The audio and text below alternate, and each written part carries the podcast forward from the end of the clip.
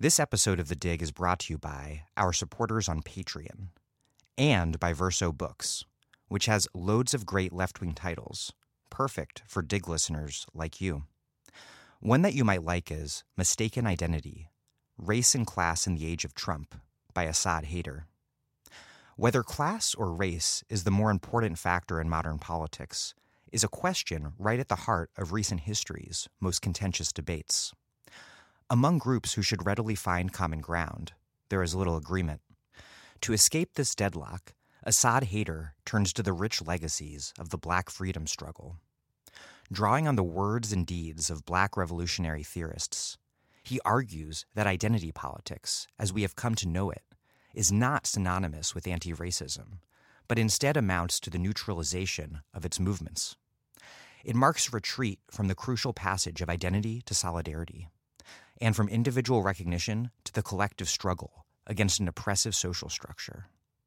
Weaving together autobiographical reflection, historical analysis, and theoretical exegesis, Mistaken Identity is a passionate call for a new practice of politics beyond colorblind chauvinism and the ideology of race. And to make this ad into a bit of an advertorial, I'd like to point out that I just finished the book. It's really stellar, and I'll be interviewing Asad shortly.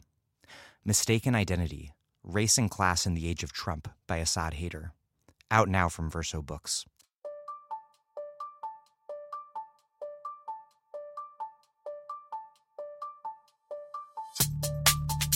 Welcome to The Dig, a podcast from Jacobin Magazine. My name is Daniel Denvir, and I'm broadcasting from Providence, Rhode Island. Calls for a return to bipartisan comity obscure the actual history of legislation that has received overwhelming support from both Democrats and Republicans. Far too frequently, that legislation has been utterly monstrous. Recall that Representative Barbara Lee cast the only no vote on the authorization for use of military force, which greenlighted permanent war all over the world. Russ Feingold was the sole Senate opponent of the Patriot Act. And much of the carceral and deportation machinery currently under Donald Trump's command was built by leaders of both major parties. In other words, bad things often happen because bipartisan comity revels in a conventional wisdom that is profoundly wrong. That's just what happened when Trump signed into law SESTA FOSTA, so named for the House's Fight Online Sex Trafficking Act and the Senate's Stop Enabling Sex Traffickers Act. As you might have guessed by this point, SESTA FOSTA purportedly aims to curb sex trafficking. But in reality, as my guest Melissa Gira Grant explains, what it actually does is deny sex workers access to online platforms where they can more safely conduct their business. It received just two no votes in the Senate from Rand Paul and Ron Wyden. Even Bernie Sanders voted yes. It was a bad vote, and one that we should push Sanders, by far the left's best shot at the presidency, to come around on. But I think this all also has to do with the fact that these issues, generally speaking, still make for hard politics. Decriminalizing sex work and drug legalization, for example, are two issues that I care passionately about. And yet they are two issues that still, aside from marijuana, have not become core features of this newly insurgent left. At first blush, that's somewhat surprising given that Black Lives Matter has made the fight against mass incarceration so central. But it's really not so surprising when one reflects upon how deeply prohibitionist politics are embedded in both popular and institutional morality. In other words, it's a problem of hegemony. Prohibition has long been plain common sense. So it's our job to change that. And the first step in doing so is to make it clear that there is dissent and that prohibition is neither self evident good policy nor politics. Okay, before we get rolling, this podcast is a listener supported podcast, meaning that it is precisely people like you making modest contributions that make this being my job possible. So, if you're not hooking us up yet, please do so at patreon.com slash the dig. we've got a weekly newsletter for contributions of $5 a month. $10 gets you either Jacobin's The ABCs of Socialism or Asad Haider's Mistaken Identity. For $20 or more a month, we have lots of great lefty books to send you. Last but not least, we have a live dig on the left response to the climate crisis coming up in Brooklyn on August 17th at 7 p.m. at Verso Books. I've put event details in the show notes. Please come on out, say hi. It'll be just like a regular dig listening session, minus earbuds plus other people. Okay, here's Melissa Gira Grant, a senior staff reporter at The Appeal and the author of Playing the Whore, The Work of Sex Work from Verso Books, which is a truly stellar book that we're going to talk about a bunch.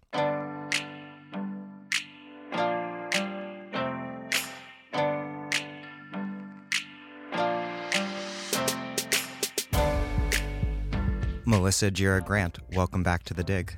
Hey, thanks for having me. I want to start by talking about Sesta Fosta and then zoom out a little and talk about your 2014 book, Playing the Whore, The Work of Sex Work, which is a really critically important book that this interview finally gave me the opportunity to read. So, to start out, what does Sesta Fosta purport to do? Why was it passed? And perhaps most importantly, what does it actually do? With the benefit of like almost six months hindsight now, since I started covering this legislation, it's remarkable that we are even talking about it at all. Uh, SESTA and FOSTA are incredibly purposefully convoluted bills. Um, the reason that we're saying SESTA FOSTA, by the way, is because there's these two different bills that were combined, one from the Senate, one from the House, into this sort of Frankenstein bill. I think it's what the Electronic Frontier Foundation called it. And in a way, this is um, the first gambit by the Trump administration to try to, you know, pass tough anti-trafficking legislation. I guess is how they would talk about it. Um, but in reality, what these laws are is they amend two very old pieces of of U.S. legislation. One is the Communications Act, and the other is the Mann Act, like the White Slavery Act, like the reason that Trump was considering pardoning uh, Jack Johnson, former boxer, right? Uh, this is very old legislation concerning both um, prostitution and how the federal government regulates it, which, as far as the federal government is concerned, prostitution only matters when it's an issue of interstate commerce. And then communications, same logic. So that's a very long and overly historic preamble to get us to the point of this legislation, which is for the last 10, 15 years, groups that are opposed to sex work and sex workers' rights have seized upon the issue of human trafficking as a way to shape legislation towards their ends, which isn't even about passing legislation. It's about creating this environment where the general public stops seeing any distinction between sex work, which is engaged in as a form of labor a form of income generation, and human trafficking, which is regarded not just in the US, but around the world as a grave issue of transnational crime and as a human rights violation. So, really, if you think about it, the purpose of this legislation wasn't to craft like a great law. It wasn't necessarily even to pass a law that would be used. Like, here we are a few months out, and we haven't even seen this legislation used. Um, what we were told by its supporters and by those in Congress who backed it, like Rob Portman and Richard Blumenthal in the Senate, and Ann Wagner and Carolyn Maloney in the House, uh, is that this legislation would enable people to go after websites that engaged in the facilitation of trafficking. Already, we're getting into sort of mucky territory, right? We're talking about facilitation as a legal concept, which you know is very broad and essentially just means to help or to assist someone. So, prior to this moment, um, you know websites are given a lot of safe harbor under the law when it comes to what their users post and or else the internet wouldn't work or else the internet wouldn't work exactly to use this show as an example if someone goes on apple podcasts and leaves a review in which they talk about engaging in criminal behavior you yourself dan or the dig or anybody that supports this show should not be held liable for that criminal behavior right your comment section in other words shouldn't be construed as a space in which people uh, break the law with you that by having a space where people can post things on the internet does not in, involve you in a relationship of, of law breaking. Um, this is protected speech. Um, now, if that person goes and actually breaks the law, that's one thing. Um, but the, the critical point here is the law insulates you, the person who provides that platform, from liability for their actions. And that is a part of the law that, as you said, it's, it's allowed the internet to be what the internet is. And that is a part of the law that SESTA and FOSTA convolute to the point that websites like Reddit, for example, the days after this law passed, uh, told people who ran forums on on Reddit, subreddits where people talk about sex work, just discuss sex work, um, that they need to better police those forums to ensure that there was no conversation going on there that could in any way be construed as facilitating prostitution. But this was ostensibly targeted at things like Backpage, which right. in fact was taken down before Sesta Fosta passed, just days before when but or days before it went into effect yeah. Right and and that i think is really to kind of go back to like well why are why does this law even exist? Like why are these groups who are opposed to prostitution trying to pass a trafficking law that by the way doesn't even talk about trafficking it's about prostitution? Um, it's to create this sort of chilling effect on the parts of people who run these platforms like backpage. Um, though in a sense backpage was the boogeyman that they propped up as like you know this is why we need this legislation and backpage itself was able to be knocked offline its domains and its currency seized by the federal government or in the process of being seized um, because it had violated existing laws.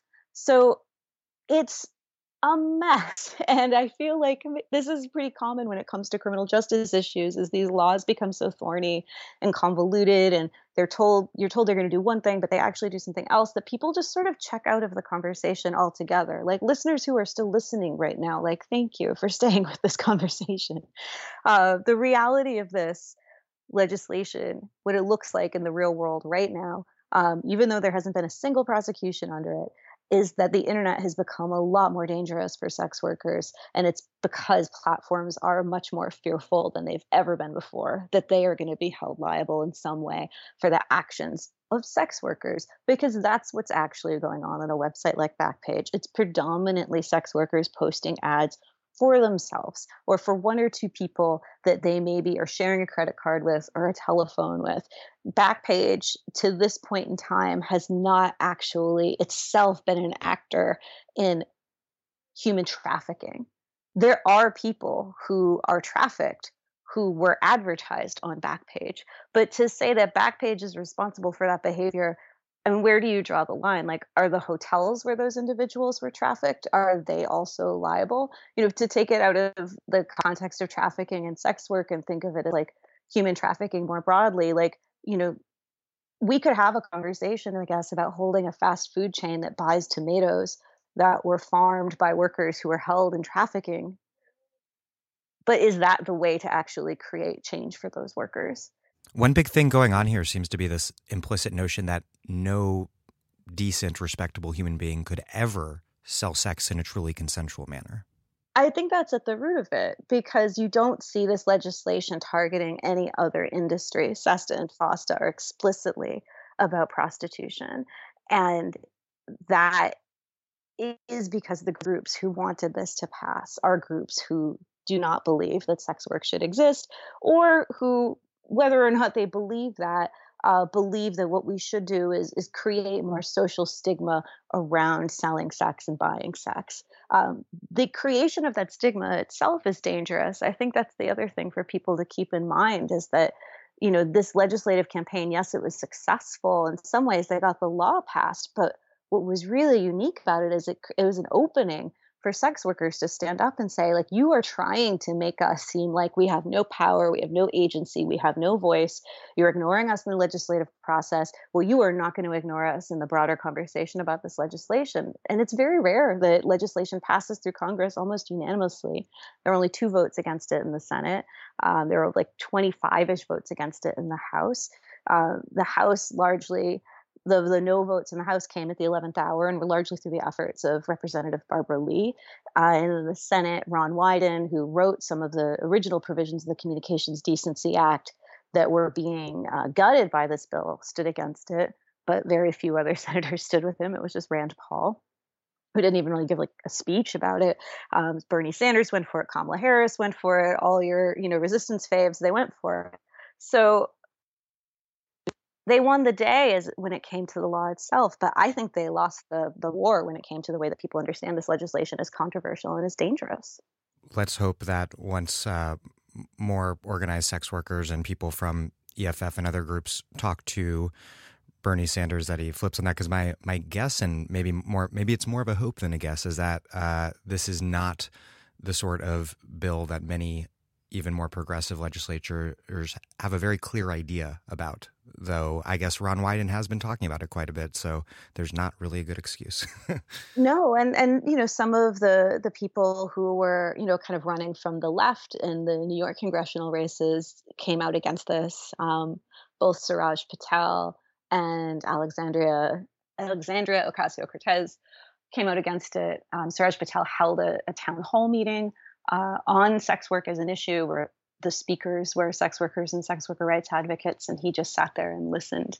Um, so something is is shifting. There was also a lobby day on June 1st where sex workers and sex worker rights advocates went to DC and visited offices of congressional aides and left um, you know, no mistake that, that sex workers were somebody that could be ignored um, when this legislation, when legislation like it um, returns. I think the thing that that's startling about this entire process is that, um, you know, it's impossible to say that that sex workers are incapable of speaking for themselves. Like I think we have maybe finally broken from that um, narrative. And the narrative that, that's sort of being tussled with now is, well, that's fine that all of you do this thing and make money at it and like but you're just the tiny minority and basically everybody else is forced and yes like they're not the people that we're hearing from but they're voiceless and so we're going to speak on their behalf uh, there's well something we should emphasize right right here is that precisely the sort of practices that supporters of SESTA claim the legislation will will help eliminate, i.e., forced, coerced sex trafficking, will it's the very criminalization of sex work that this legislation doubles down on that allows those very same abusive practices to or helps allow those very same abusive practices to occur. That's why I started covering this legislation as I was hearing from anti-trafficking groups, um, attorneys who provide legal services to survivors of trafficking, social services agencies that provide kind, other kinds of support, whether that's short-term housing or counseling, access to health care they were saying that this legislation would be really dangerous. And the, the, the folks who supported it, who wanted to say they spoke for all people who have been trafficked or all people who were forced into sex work, they couldn't claim that credibly. There were trafficking survivors who were coming out against this as well. Um, and so that that was a really interesting complexity that I wanted to make sure got covered. Um, but even when I started writing about this legislation back in January, it didn't seem like it was going to go anywhere. I mean, not much has gone anywhere in our Congress. Um, and this just felt like it was such a mess. And the tech companies originally opposed it themselves, um, though they swapped loyalties. And we get Sheryl Sandberg from Facebook actually coming out in favor against uh, in favor of SESTA and FOSTA. So it's you know it's something that I think when you look at sort of who supported it and who opposed it, the kinds of groups that supported it were groups that are largely lobby groups that their energies are focused on Congress and passing anti-sex work laws and creating more social stigma about sex work through the public debate about these laws. And the groups that were opposed to it were largely grassroots groups of sex workers, groups like EFF, but also groups like the ACLU. And in the later kind of stages, in the last months or so, more LGBT rights organizations and women's rights organizations came on board to oppose SESTA and FOSTA, HIV organizations. In short, people who have more day to day contact with people who are most likely to face the harm of this legislation, either because they are engaged in sex work or because they have been trafficked and they're trying to get services, they're trying to get help. And many people have pointed out that, that, what this legislation has done is essentially just shifted around sort of the place where sex is exchanged and also where trafficking victims might be lost. Um, you know, these websites were very powerful tools for law enforcement. Um, police use these websites too to try to find people um, that they believe are trafficked. Um, you know that's not necessarily a great intervention either to have police go arresting people um, who could potentially be victims of human trafficking. Um, neither is it beneficial for police to be arresting sex workers. Um, but when you have police coming out and saying like this law is actually going to make our jobs harder um, it's it, it sort of boggles the mind like what this legislation was supposed to do other than just you know create an opportunity to have another shame shaming uh, public shaming uh, around sex work. And they failed at that. Platforms where sex workers can advertise is is really a piece of this larger politics of arresting and demonizing and prosecuting or at least claiming to arrest demonize and prosecute clients or johns because both to me seem to purport to not harm or target the sex worker who these days is at least on the surface level portrayed as a victim. What is the ideological and political function of this performative criminalization of platforms like Backpage and also uh, of Johns, the the what's it called, the Nordic model? Um, right. And, and does the belief that eliminating ads for sex work will eliminate sex work? What does that reveal about anti-sex work politics? What I've noticed is this attempt on the part of these these same groups, groups like the Coalition Against Trafficking in Women, Demand Abolition, Equality Now, groups who've really been pressing for um, the quote unquote Nordic model, which they believe is a different legislative uh, approach to to regulating sex work. Um, I say they believe that it's different legislative approach because what they describe as the Nordic model um, isn't really coherent. Uh, the the way that laws about sex work that they say would fall under the Nordic model operate operate differently in different countries. So they're comparing kind of apples and oranges when they're looking at you know what's going on in Sweden versus what's going on in in Ireland and the Republic of Ireland versus what's going on in Canada are all places where they say the Nordic model is operational and all places where sex workers report that their jobs have actually become more dangerous um, since this this shift, supposed shift uh, towards going after clients. Um, the shift towards going after clients or customers of sex workers as far as the Nordic model supporters go, say this is a way to sort of like relieve uh, women who sell sex from being perceived as criminals. But the, the alternate position that they're giving them, and this is the political and rhetorical work that the Nordic model is doing, is now you get to be a victim, I guess, rather than being a criminal. Um, you know, there is no other right. You know, like maybe in the kind of you know uh, progressive era, you would have been regarded as as sick, and you know the the shift of you know that era of of reform was to sort of shift uh, women who sold sex from being regarded as sick to being regarded as victims. Um, but at the end of the day, people were still regarded as criminals. And that's the case even now. Um, you know, one of the, the structures in this whole apparatus of, you know, pushing for the Nordic model that I've been covering a lot in the US or these supposed um, anti trafficking courts or trafficking intervention courts, where largely women who are arrested um, on charges related to prostitution are brought into these courts. And rhetorically, we're told these courts are treating people like victims. But what they're doing in actuality is just processing people's prostitution related charges in a courtroom in the same place as any other court might be operating.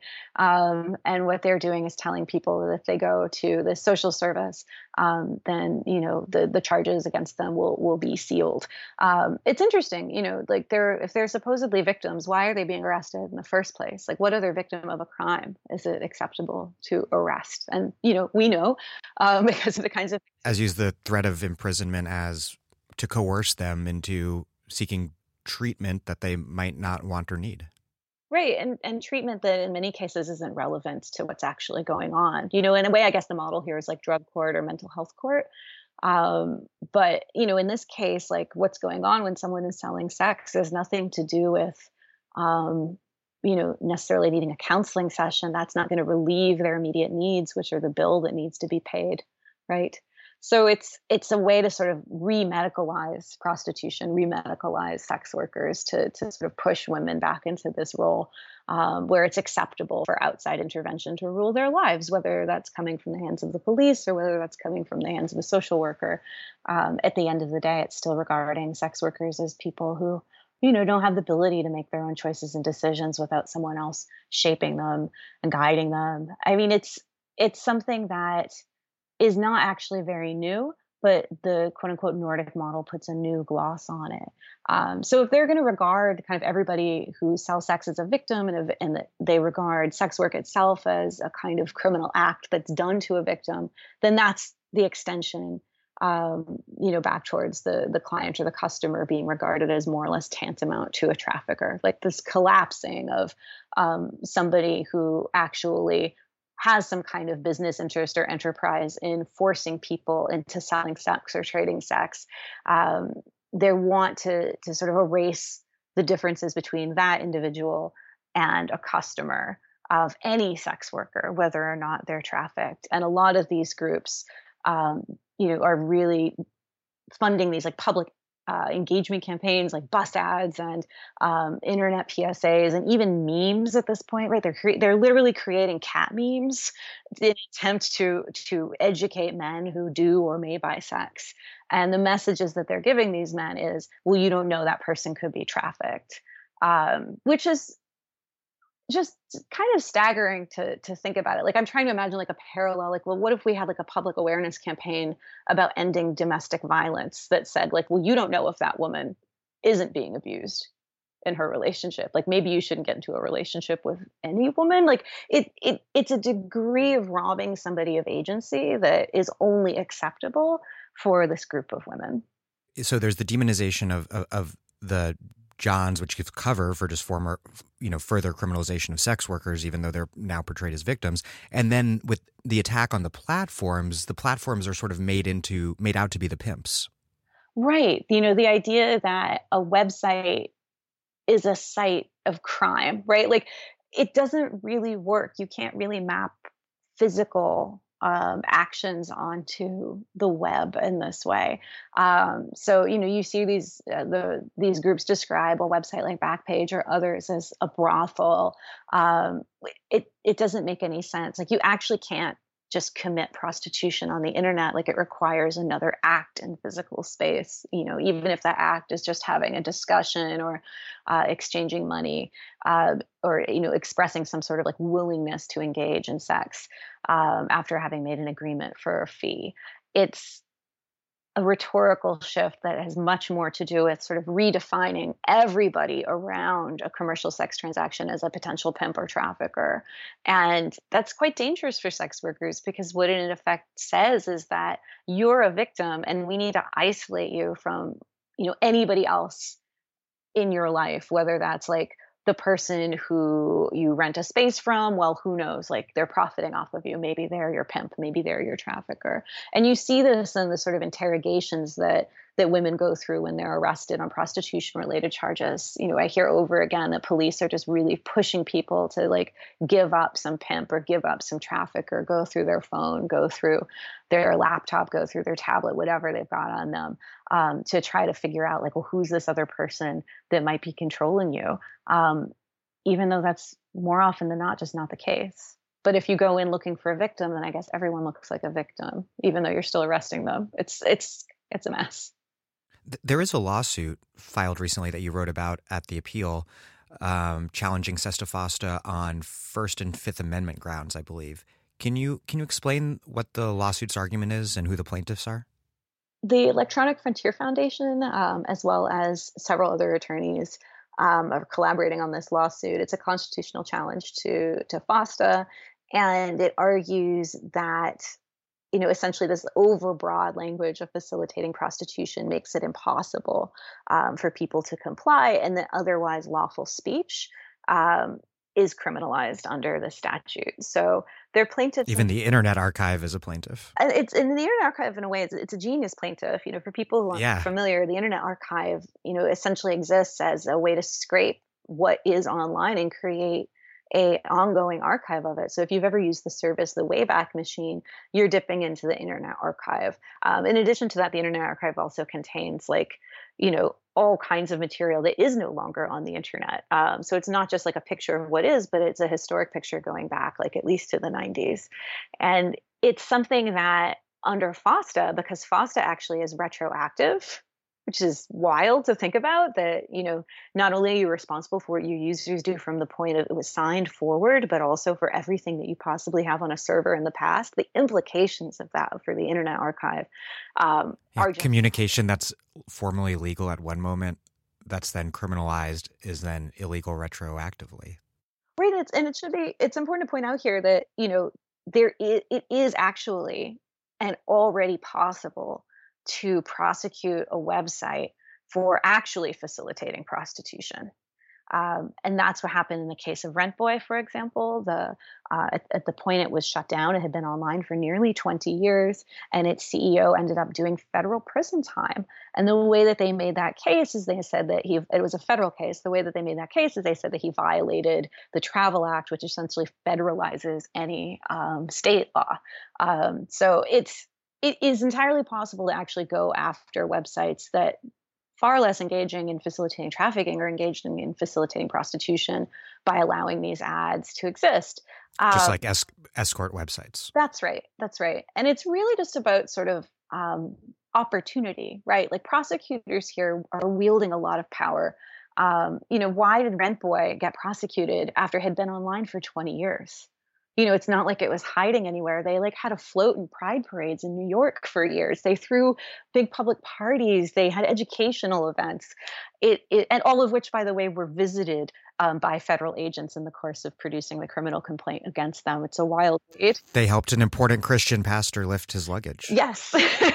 they did all kinds of important documentation of sex slings and anything else that one might want to read about. In a way, it was so over the top. I think it made the, the prosecution very unpopular and it quickly fell apart. You know, they dropped charges against six of the site's employees and just went after the CEO. And he ended up just doing six months. Actually, interesting factoid some of the people who supported FOSTA, like Jerry Nadler and Sean Patrick Maloney, um, they actually signed uh, onto a letter in support of a reduced sentence for the owner of Rentboy, Jeffrey Hurant. I guess that's just like that's just like Manhattan politics or maybe, something. Or maybe it's that Rentboy was a site for guys marketing themselves to other guys and that there's a way that when it's men you know they that agency that lack of agency argument it doesn't play out in quite the same way so yeah like going after um, the Internet Archive, the other plaintiffs on the, the lawsuit against FOSTA. Uh, it's Woodhull v. Sessions, if anyone wants to look it up. Um, include the Woodhull Freedom Foundation, who um, are a nonprofit engaged in advocacy around sexual freedom, reproductive rights, and sexual health. And they have an uh, annual summit at which there are panels on sex work, and they were concerned that even marketing these online could open them up to prosecution under FOSTA. Um, FOSTA, by the way, also it, it's not just a you know U.S. attorneys who are coming for you, but it actually empowers state attorneys general to bring these prosecutions and any private attorney to bring these uh-huh. prosecutions. Uh, there's so many great state AGs out there who I'm yeah. sure will just do wonderful things with this law. And you know, it's it's not just a matter of, you know, prior challenges to the Communications Decency Act, which much of the sort of 90s era anti-porn parts of that law have, have fallen through constitutional challenges of their own. So in a way, like there's like a good chance that FOSTA might end up in that same bucket. It's just like this was overbroad. This was targeting otherwise lawful speech. Like it's it's not a valid law. Um, so that could happen. Um, but one of the things that happened in these prior challenges to laws that are sort of like SESTA FOSTA that targeted the internet um, is that they were still laws that were at the end of the day up to the Department of Justice and how they were going to actually enforce them. But because FOSTA has like redistributed that power to all of these other, you know, not just the state attorneys general, but also private attorneys who want to bring um, cases, it's not just like, and he's not going to do this. It's it's not just like Jeff Sessions could say like, you know what, we're not going to enforce this. Um, Janet Reno, when one of these challenges landed at her feet, um, one of the things that the Communications Decency Act originally outlawed was communication for facilitating abortion. If you want to think of like a really intense parallel to what's going on right now with SESTA and FOSTA. particularly in the moment that we're in right now, um, where Roe v. Wade is hanging by by a fragile, fragile thread. Um, if you're going to criminalize communication for the purpose of facilitating abortion, how many people does that impact? Can you sell our bodies ourselves on Amazon.com? Would Amazon be liable for that? Um, can you give to an abortion fund? What behavior could be criminalized under facilitating abortion? It's so broad. And if you think of that around sex work, that's exactly what sex workers are going through right now. Like all of the pain that people are feeling about this return to a pre Roe versus Wade world, like that is the world that sex workers are living in right now. Your comment about Rent Boy made me think about something you write about in the book, which is the dominant public image of a sex worker being a prostitute working on the street, leaning into the window of a passing car. It's um, this this picture that fully exposes the woman, but also just locks her into this moment of time while she's working, and that's a lot of an analysis you return to repeatedly in the book. But we don't have an image. This image excludes a lot of the variety and heterogeneity of sex work, including the fact that there are many male sex workers. What what do you think the result is, or what political work is being done by such a exclusive and homogenous image of sex work being its icon in the public? It's something that you know I feel like spans the political spectrum. You know, whether you're talking kind of from the left to the right, conservative to progressive, um, the work that this image does to prop up a whole range of politics. Um, this idea that a sex worker is a woman who is displaying herself in public in a way that she ought not to. Some of these early pro- anti prostitution laws, by the way, like prohibit things like licentious display. It's just such a wonderful phrase, but a very vague set of behaviors, right? Um, there's anti prostitution laws in Massachusetts still on the books that prohibit what they call night walking. So you, if you start looking at people who've been charged with prostitution in Massachusetts, you'll find people charged with things like night walking in the third degree. Um, this is essentially criminalizing women for existing in public. That's what these laws originally did. They're sort of, you know, disorder based laws, laws that are saying your body is out of order if it's being seen in this way. And, you know, like any law like that, they're disproportionately going to target target people who are already considered disorderly under the law. So you're talking about majority of these prosecutions in New York and in many other places are going to target black women. They're going to target Latinx folks. They're going to target cis and trans folks of color. Um, they're disproportionately targeting trans women of color. And men are very rarely arrested. Um, if you sit in the human trafficking intervention court, in New York on any given day, most of the people that you see before you are going to be cis and trans women. And if there are people in the room um, whose names are called out and they are they are male sounding names, most often what you're seeing is an officer who misgendered that person when they wrote that arrest up. So, in terms of who is criminalized, um, it's the same as that public figure. It's that woman in public who's being disorderly, who's where she ought not to be. And this image of a, a woman leaning into a car out alone on a street at night, right? This isn't somebody who has a community around her. This isn't somebody who anybody is going to care about, right? That's what this image tells us. This is a person all alone. Um, and that is you know a way of depoliticizing a sex worker you know i know you know not every sex worker is a political activist and nor should they have to be um, but what you saw after sesta and fosta the kinds of images that are circulating now of sex work are such 180 degrees from that image. It's people organized in protests of hundreds of people. It's a diversity of sex workers you know across the spectrum of gender and across racial lines. The rally here in New York, which was in Washington Square Park, it was the largest gathering of, of under the umbrella of sex workers' rights that I have ever seen in the United States in like the last 10 or 15 years. Um, it was about 500 people. There were a majority of um, sex workers of color speaking um, this did not look like that image. And i think it's incredibly powerful for people to to challenge that kind of limited image. Um, it's not everything right? Visibility isn't necessarily power um, but in this moment where um, that idea like a woman walking alone at night is is still you know holding on in the imagination um, to be able to see sex workers out and organizing and caring for their communities i think is is a really important rebuke to that one argument I took from your book is that this this degradation of the iconic hyper visible streetwalker that this one interest this serves or, or something it does does politically is also about fortifying an extremely oppressive form of legitimate womanhood. This is part of the politics of what you describe, and I think others and scholars and journalists describe as well as whore stigma. It's about policing sort of the borders of womanhood. Like, you know, womanhood was like a nation. Yeah. That's one way to think about it, right? Like there's only so many people who fit under under this umbrella. And whore stigma, it's actually kind of a riff on a, a concept coming out of, of lesbian feminist politics, which is interesting if you want to think about sort of spaces that also sometimes police and exclude sex workers. Um, but Adrienne Rich talks about compulsory heterosexuality and all of the ways that our society is structured to coerce heterosexuality out of women. And riffing on that, um, Jill Nagle, who edited a really influential anthology called Whores and Other Feminists, was published by Routledge in 1997. It's still one of the best anthologies out there about sex worker rights. Um, Jill sort of rips on that and, and extends it to this idea of compulsory virtue. Um, that you know what women must not be is thought of as a whore, and and then the stigma that comes with that. Gail Pheterson, I think, is the first scholar to talk about whore stigma, um, and the ways that, it, that I talk about it is sort of thinking of this whore stigma as you know the other other.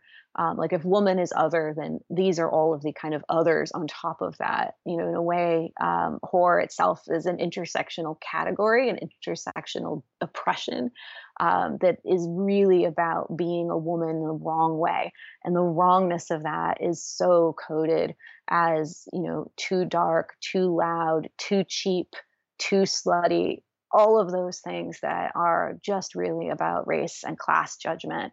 Um, and I think that's also part of the reason that um, the women's movement has struggled with it because those are also all places where the women's movement is still struggling in its own politics. And it seems to by by doing this, it seems to inflate the perceived value of uh, of particular types of mainstream forms of womanhood that can actually be pretty awful to live with if if if that is what you feel like you you must live with.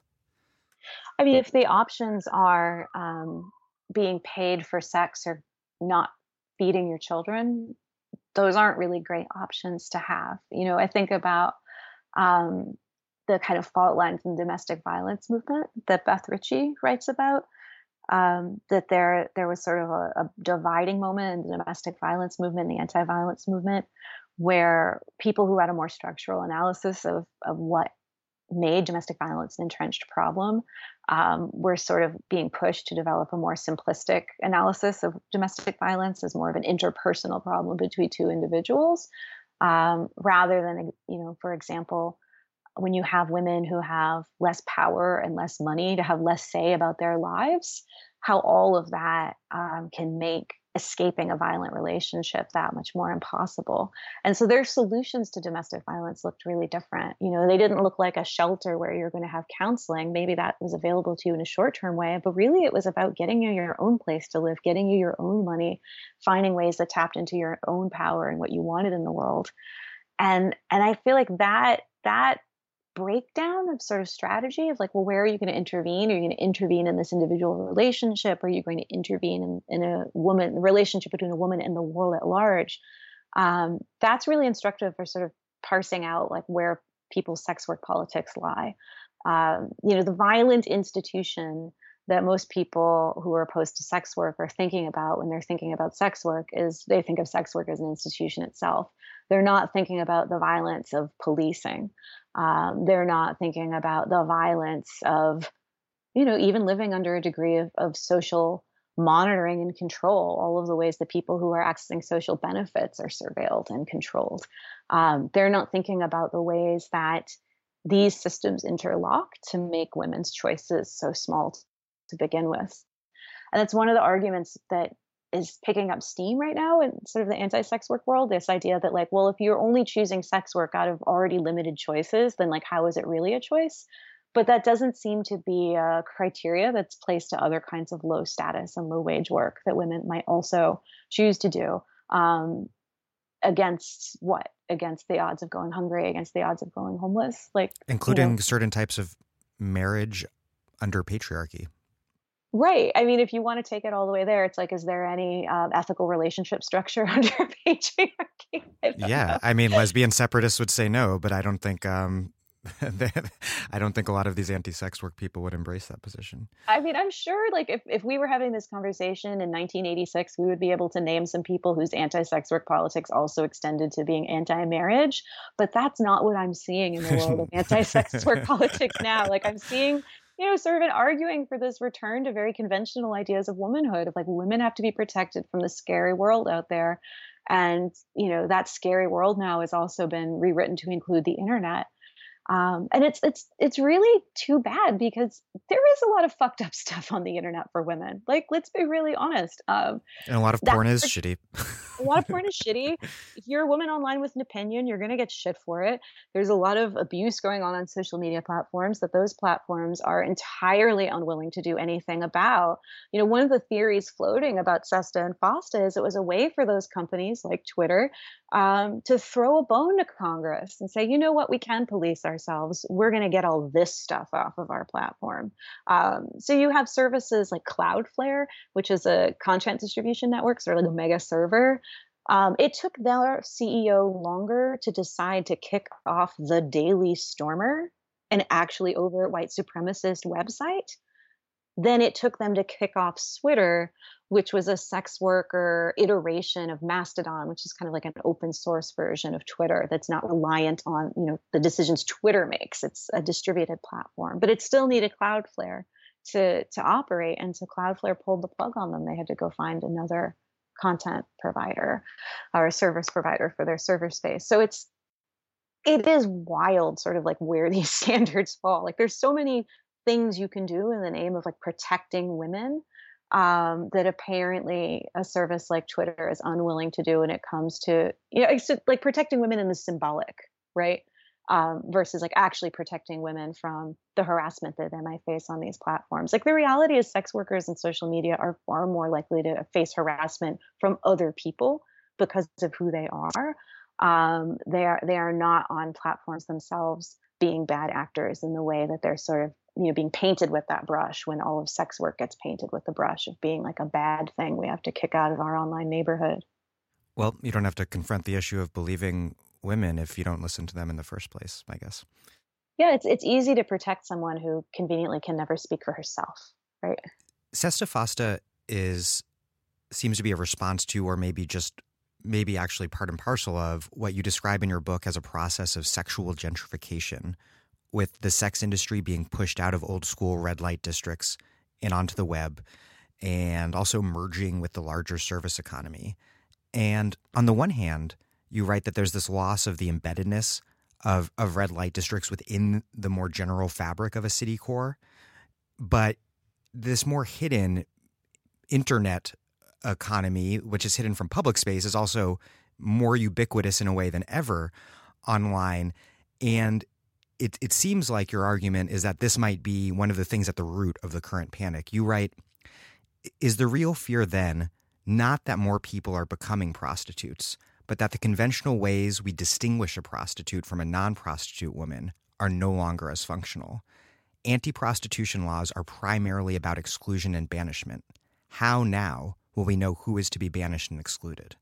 It's something that has probably only accelerated in like the four years since I wrote that. Um, you know, one of the moments at the Washington Square Park rally against Sesta Fosta that was was so poignant and funny and also very like real.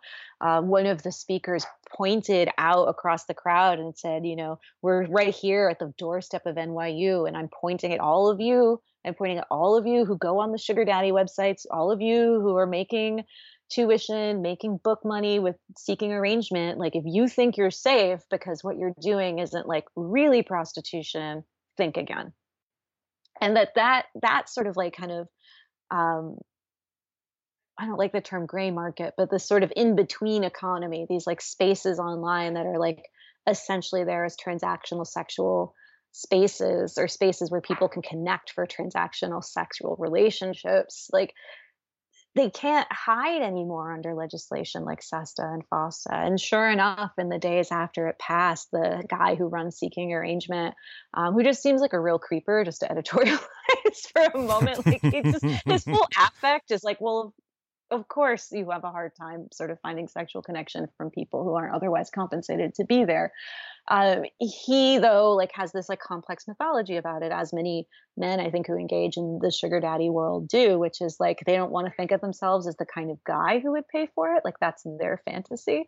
And so it was really easy for him to say you we don't do that here. Like this isn't prostitution. This is just like people who are getting together who just like helping a girl out sometimes. You know it sounds almost like breakfast at tiffany's or something right? But like we all know what was really going on with $50 for the powder room, right? Like that is far in excess of the quarter tip that you might leave for the person in there. And that's the same thing. And then, then, you know, there have always been ways that commercial sex have sort of existed at the mar the outskirts of that stereotype or that like overt red light district. You know, when you think of women um, who engage in freestyling in hotels, for example, which is a practice that wasn't all that common, though that is becoming more common now after SESTA FOSTA, where women essentially go to hotel bars where they think the kind of men who might pay for sex might be hanging out and, you know, essentially pick them up. That's something that like has really gone by the wayside with the internet. Why would you do that if you have seekingarrangement.com? Well, maybe now you don't want to do that because do you really want to put your picture on the internet where some facial recognition software could scoop it up? Do you really want to like leave a digital paper trail for somebody who wants to enforce this new law to track you down on? In a way like pushing people back into physical spaces um, is going to reopen up this whole question again of sort of like how do we police who we think is a sex worker and how do we police spaces where sex work might be happening? Um, i think people should really keep an eye on new orleans and what's going on down there as also sort of a canary in the coal mine of all of this like Bourbon Street's one of the few remaining places in this country where you could rightly describe as having a red light district, but even that's sort of insufficient because what it really is is like a nightlife district that has a lot of room for strippers. And in the last um, few months, many of those clubs were closed either in a series of raids or also now recently um, one of the clubs that was raided has uh, closed itself. Um, this is pretty unprecedented. The idea of uh, a kind of gentrification on Bourbon Street campaign that's going after, in this case, nearly half of the adult entertainment businesses that were in the six block uh, essential part of the quarter. Uh, it's very, very strange to see a city like New Orleans think it could pull off a kind of Disneyfication akin to Times Square, but it looks like that might be what's in the cards right now. Um, and so you add that on top of SESTA FOSTA. I was talking to to escorts in New Orleans who were just like, I guess I'm going back out on the street. You know, like where where am I supposed to go? This is Sarah Jaffe, and you are listening to The Dig with Daniel Denvir, my favorite podcast for thoughtful discussions on the U.S. left and beyond. And you can support it on patreon.com. This episode of The Dig is brought to you by our supporters on Patreon and by Verso Books which has loads of great left wing titles, perfect for dig listeners like you. One that you might like is The Amateur The Pleasures of Doing What You Love by Andy Merrifield, out now in paperback. We have lost our amateur spirit and need to rediscover the radical and liberating pleasure of doing things we love. In The Amateur, thinker Andy Merrifield shows us how the many spheres of our lives work, knowledge, home, politics have fallen into the hands of box tickers, bean counters, and pedants. In response, he corrals a team of independent thinkers, wayward poets, dabblers, and square pegs who challenge accepted wisdom. Such figures as Charles Baudelaire, Fyodor Dostoevsky, Edward Said, Guy Debord, Hannah Arendt, and Jane Jacobs show us the way. As we will see, the amateur takes risks, thinks the unthinkable, seeks independence, and changes the world. The Amateur is a passionate manifesto for the liberated life, one that questions authority and reclaims the iconoclast as a radical hero of our times. The Amateur The Pleasures of Doing What You Love by Andy Merrifield, out now in paperback from Verso Books. You have another powerful and prescient passage about this in your book. Quote, When Craigslist's erotic services section launched, it wasn't the first website where sex workers could place ads seeking customers, but it was the first to so closely resemble the geography of the red light districts that preceded it. Remember that Times Square didn't contain only sexually oriented businesses. The neighborhood was home to a variety to low end electronics and jewelry shops, to single room occupancy hotels, to street level workers informally selling sex, to those selling kebabs and newspapers. As threatening as it might be that a site such as Craigslist provided a space for advertising sexual commerce, what's perhaps more threatening is that it did so alongside advertisements for any other kind of product or service imaginable. Rather than segregate sexual commerce, Craigslist made sex workers neighbors. That seems to be sort of the animating principle behind Sesta Fosta, too, on some level. It is. It's it's a it's a form of banishment, um, and I don't think it's an accident that Craigslist has, after Sesta Fosta, um, it is essentially impossible to to do sex work even in a coded way on Craigslist. You know, in 2010, they did formally remove the link to a section that was called erotic services from the homepage, uh, but it didn't mean that people weren't using other sections of the site to arrange commercial sex, including the personal section. In fact, part of the reason an emoji an emoji Latin personal section. Yes, yes. And the personal section in the days after Sesta Fosta passed, they yanked that too. And you can go on Craigslist and read the message that they left for the site's users saying, like, you know, there's no way to guarantee that people aren't going to use this space for prostitution. So, like, we have to take it down too. And I'm sure there are people who are creatively using other um, services sections on Craigslist right now to try to, to fish for commercial sex. And they're probably using other sites too they're probably using LinkedIn, right? Like there's nothing on the internet that can't sort of be marshaled into sexual commerce. I really hope LinkedIn is next.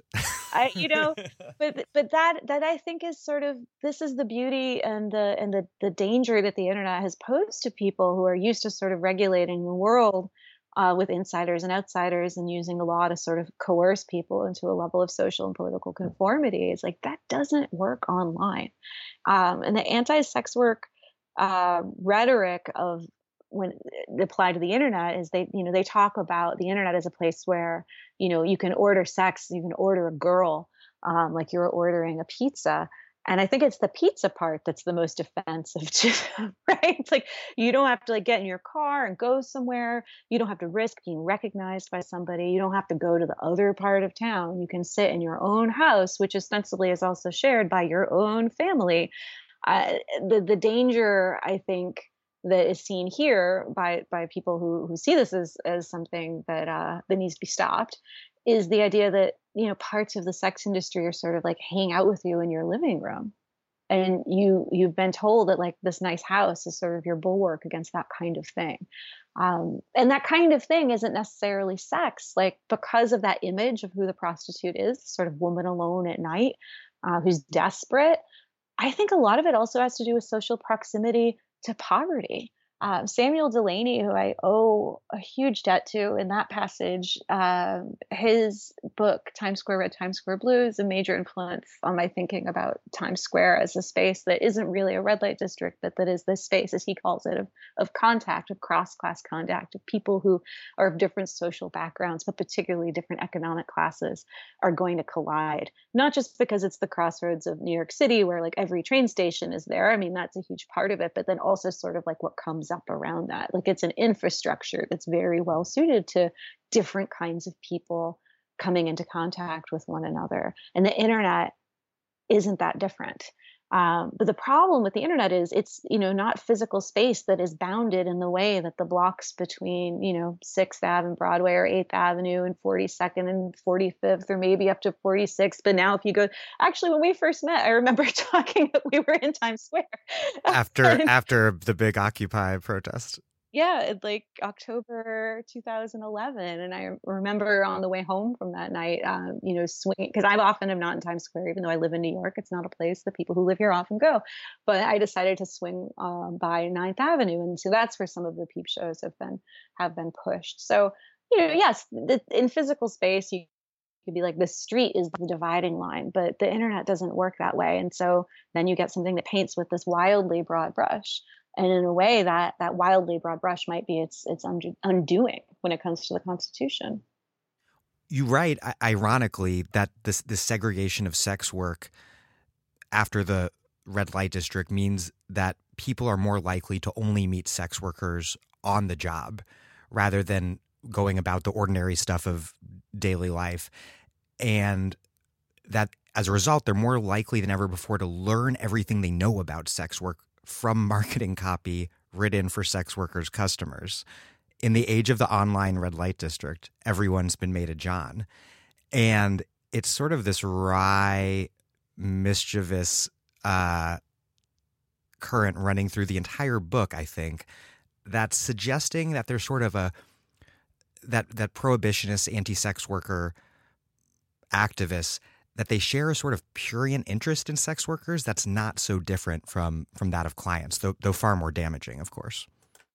I, I like to marshal Chris Hedges for my purposes here, um, not least of which because Chris Hedges has a virulent anti-sex work strain to his politics um, whether it's going to the Adult Video News Awards uh, in Vegas. Oh and, my God. Detailing his interactions with porn performers who were there working, selling autographs and photos.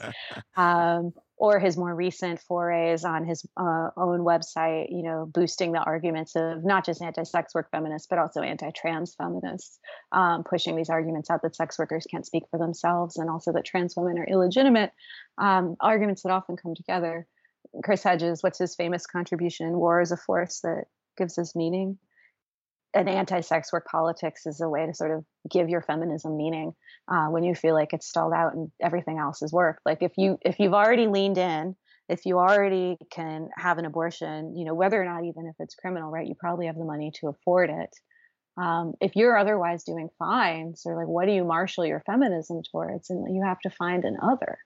Um, Elizabeth Bernstein, she's a, a, sociologist at Barnard, has done some really interesting ethnographic work on these young Christians who go on um, what's known as like voluntourism trips, right? Where they're like, you know, essentially tourists, but it's wrapped in the veneer of I'm volunteering to help people who are less fortunate than I am.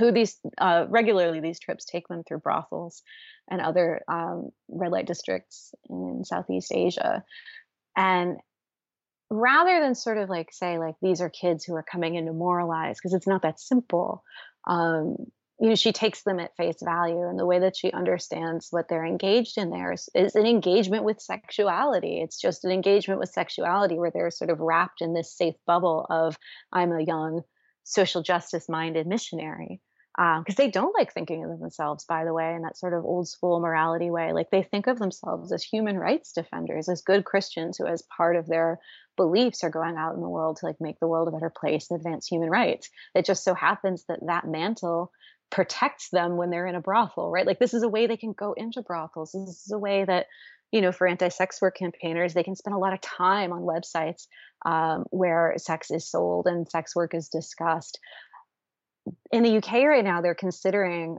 adopting a version of, of Sesta Fosta, and there was a parliamentary debate about it in the last few days. And one of the things uh, that happened at that debate is that um, reviews that the clients wrote of sex workers were read aloud. Wow! Um, like into the record. Yes. So if you want to say like you know everyone is a John now, you know the other thing to note about those those reviews is they're one not necessarily of things that even happened um, a lot of the time these are just sort of like creative stories about what somebody who can't even uh, you know hire a sex worker might want to do with them or it's a form of like pop pop erotica yeah, you know, it's like distributed penthouse letters. Anyone can post one. And in some of the sites, you actually get access to other parts of the site, including uncensored reviews, if you post a review yourself. So the entire system is sort of like designed to, to honor fictitious reviews. The more salacious, the better.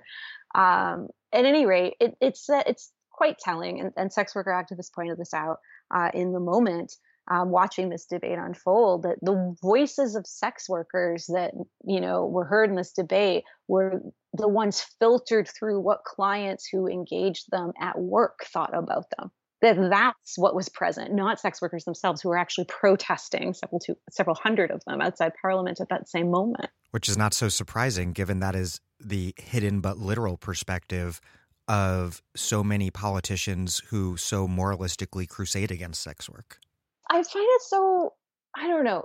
I feel like we spent a long time in the last I don't know, at least my entire life, uh, folks sort of loosely on the left, like talking about what's going around the the legislation of sexuality, whether that's you know same sex sex or whether that's you know porn, whether that's sex work, as being something about like legislating morality. And I really don't think that that's what it is. I think it has more to do with legislating difference. Huh. Um, and and so I I try to like think out of that paradigm as much as I can because it, it it can take us also to some places that I feel like are not are quite at odds with a human rights framework. So, you know, you get into the situation where you're sort of like waiting for the next conservative politician to get caught having sex with a man to sort of be his undoing, which like PS we know isn't. Um, so it, it's a very, or like, for example, this idea that like all we have to do is get evidence that this politician hired a sex worker and then we'll know his anti sex work politics are hypocritical. Have you looked in the White House recently? Yeah, it doesn't work. The gotcha doesn't work if it ever did. Yeah. No, it doesn't. And and and in a way it's it's fascinating to watch a figure like Stormy Daniels sort of, you know, take up this space as a really famous sex worker right now who is engaged explicitly in political self-defense um, to to try to to protect herself from the harassment that she says she's experienced from this administration. Um, it's and a threat. And, and yeah, I mean, she. We could be having this conversation again in two years, and like Stormy knew exactly where all the bodies were buried, metaphorically speaking, as far as we know. You know, like it's it is entirely possible that and, and certainly in sort of like the resistance fan version of uh, fanfic version of Stormy Daniels, you know, she's like the porn star who took down the president. I, I don't know.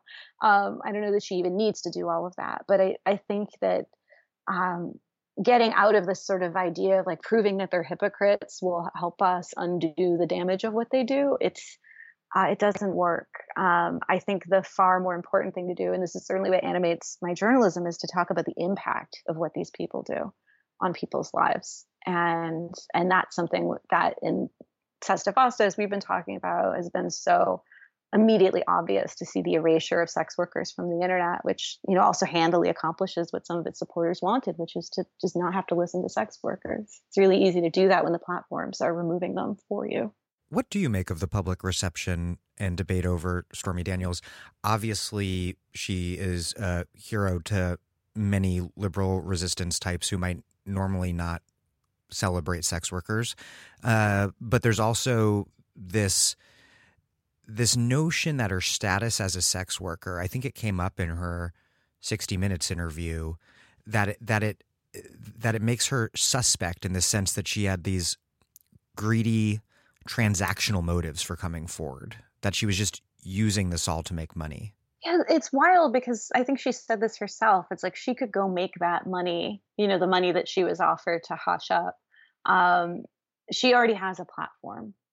You know, in a way like that, that's not what this is about. She's already um, a big deal in the porn world.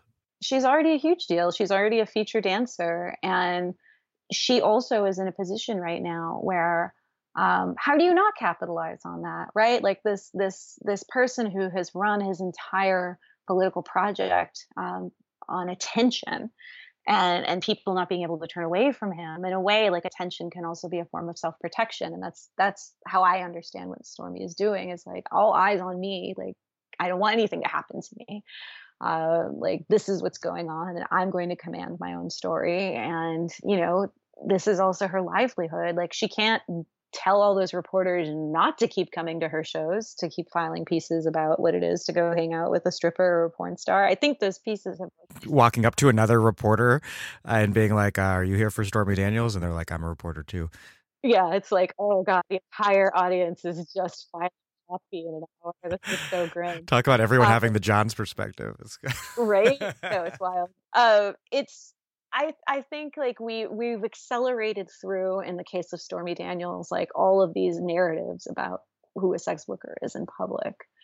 Um, and the forcefulness of of her presence, that you know, the fact that she's still very public, um, and even was able to command something like 60 minutes towards her. I know some people thought that the show was very unfair to her and some of the questions that they asked, and you know, it's it's tough. Like I think there I, I, was very glad that Anderson Cooper was the one who scored that interview. I feel like he did a, a really good job of sort of breaking down like weird rich dude sexuality um, for the general public and sort yeah. of like giving her way of talking about that that you know check those boxes but also like didn't dwell on them in a way as if it was exceptional like i just felt like the whole part about like their you know behind closed doors encounters was treated as like no more interesting than an eye roll.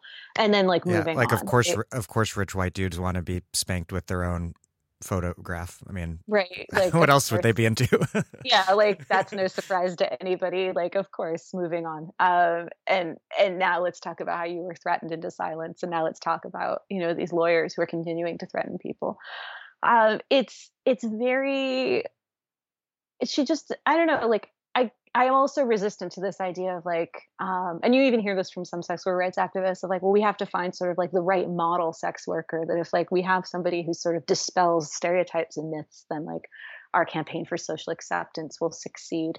Um, and there's a grain of truth to that. I mean, it's certainly other movements have, have used that to their advantage, um, but it also reveals all the points where those movements haven't fully um, taken root in a, in a real way and, and the vulnerabilities in those movements. You know, that has everything to do with why trans people are so vulnerable despite this moment of supposed LGBT inclusion and acceptance that we are living in. Um, you know, that that isn't the case. It's not equally distributed throughout that community. And the same for for women's health and women's rights when you we you know think about um, how fragile access to reproductive health and abortion in particular is right now. Like when we think about these things mostly as like um, you know the right way to have an abortion or the right way to be gay not that those are analogous but i feel like the politics of them are very analogous and the sort of judgments that we make around them um, you could sort of see somebody also being like well here's like the right way to be a sex worker. Like you have to have like a lot of money and like look like you always like it and have a good time. And you know one of the things i'm really heartened by um, and sort of sex workers own critiques of this uh, is this idea that you know you can be sort of like don't really care about how great sex work is or how bad it is like you still are entitled to rights. It's not something that we like push on other workers like to prove what a good time you're having. Um, generally speaking the reason that workers seek rights is because work isn't great right for most people um, and and so I'm, I'm really excited about this book that's going to be coming out soon people should go pre-order it um, Verso is also publishing it. It's called Revolting Prostitutes, and it's by Juno Mac and Molly Smith, who are two sex workers in the UK. Um, UK sex work politics are super interesting just because they're playing out in the context of a left that's sort of winning. Um, though, like maybe we can start to say that about the US. I, I don't know. There's bubbles of, of left sort of visibility. Uh, there's also been some really interesting sex worker activism, like within the Labor Party, um, and Jeremy Corbyn and also um, John McDonnell uh, have have said that they support the decriminalization of sex work, though it's certainly not uniform. Like the the people who are bringing this SESTA FOSTA like legislation to the UK right now um, are are both Labour Party members themselves. Uh, so it's it's complicated, but um, I I think that like when you have sort of a popular consciousness that you know is is has more room for um, left politics around labor, sex work politics looks really different. Uh, labor with you know the U, the work part of labor, not like the party labor. Like the the idea that like you know there is this thing called a worker and there are politics around work. Um, you know, in the U.S., sex work politics are sort of shunted off into the realm mostly just of feminism, and and feminism is a space there um, it's certainly opening up more to sort of you know more socialist feminist analysis of work. Um, you certainly see that in some of the responses to Sheryl Sandberg and lean in and also to me too.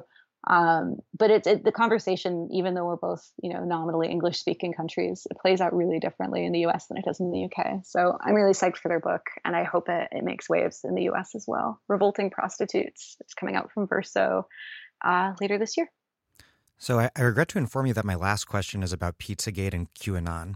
That's good. It's best not to end on a commercial. uh, that was a great, like, uh, you know, enthusiastic, positive thing to end yeah. on. But uh, I'm not done yet. My last question is about Pizzagate. Um, why, Melissa, has the conspiracist far right's most dominant narrative turned out to be that the powers that be, what they've been doing all along, their dirty secret underlying the nasty world order, is that these elites are trafficking children for sex, and that Trump is finally going to put a stop to it. Why is this the thing? It reminds me of the satanic panic from the 80s, right? This idea that childcare centers are actually hotbeds of ritual satanic sexual abuse, um, even though that didn't actually happen. Um, it was like a, a, uh, an idea that that took hold, I think, to explain other things that were actually happening in the world. And you know, Debbie Nathan is really the go-to on this moment, and I think it's instructive for this one. What was going on in the world in that moment is that you have more women putting their kids in childcare to go to work.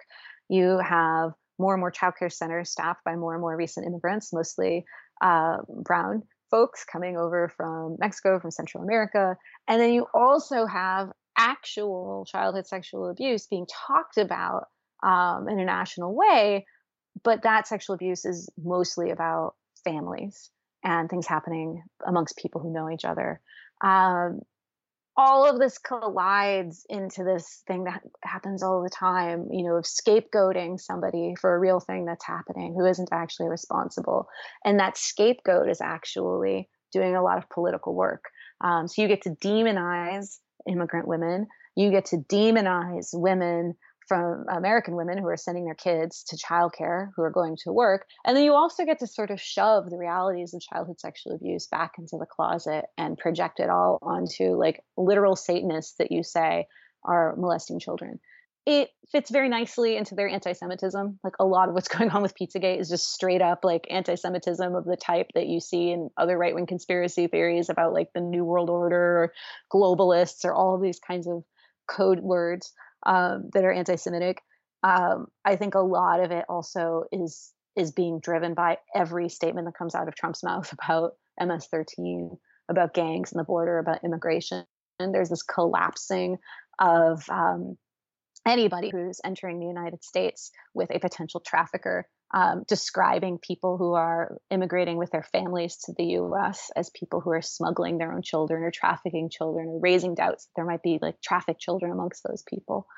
Um, it, it's doing that work that the Satanic Panic did, tailored to our political moment. And the difference is the person at the top of it um, whether or not he believes it, whether or not he even knows that this is what's happening, is feeding the beast.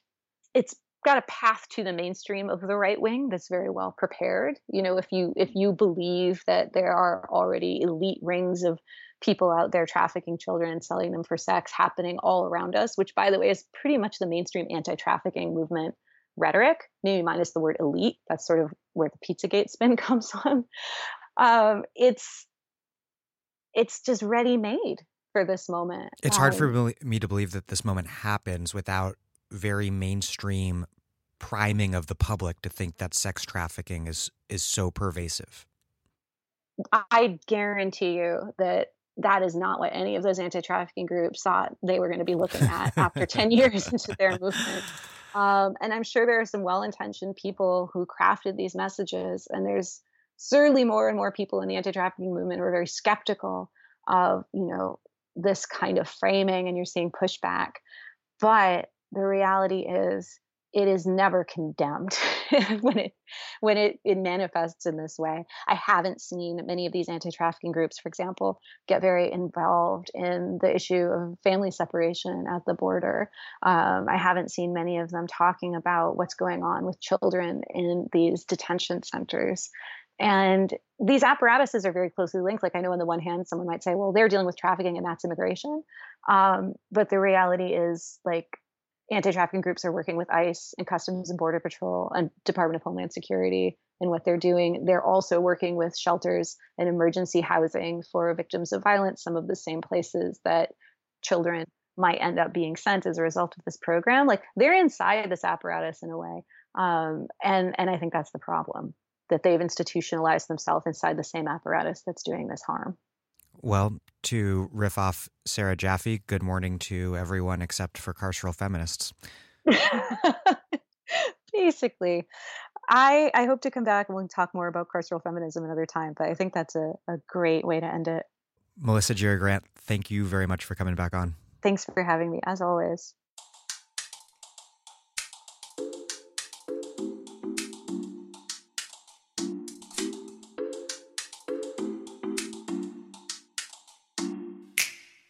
Thank you for listening to The Dig from Jacobin Magazine. As Marx once said after noting that the general position of women in modern society is inhuman, while other podcasts have only interpreted the world in various ways, our point is to change it. We are posting new episodes every week. The Dig was produced by Alex Lewis, music by Jeffrey Brodsky. Follow us on Twitter at The Dig Radio, and please do find us wherever you get podcasts and subscribe. If it's on iTunes, please leave us a glowing review. Those reviews help put us in touch with new listeners. So does telling your friends about the show. Please make propaganda for us. And last but by no means least, do find us on patreon.com slash the dig and make a monthly contribution to keep this operation going. Even a few bucks is a big help.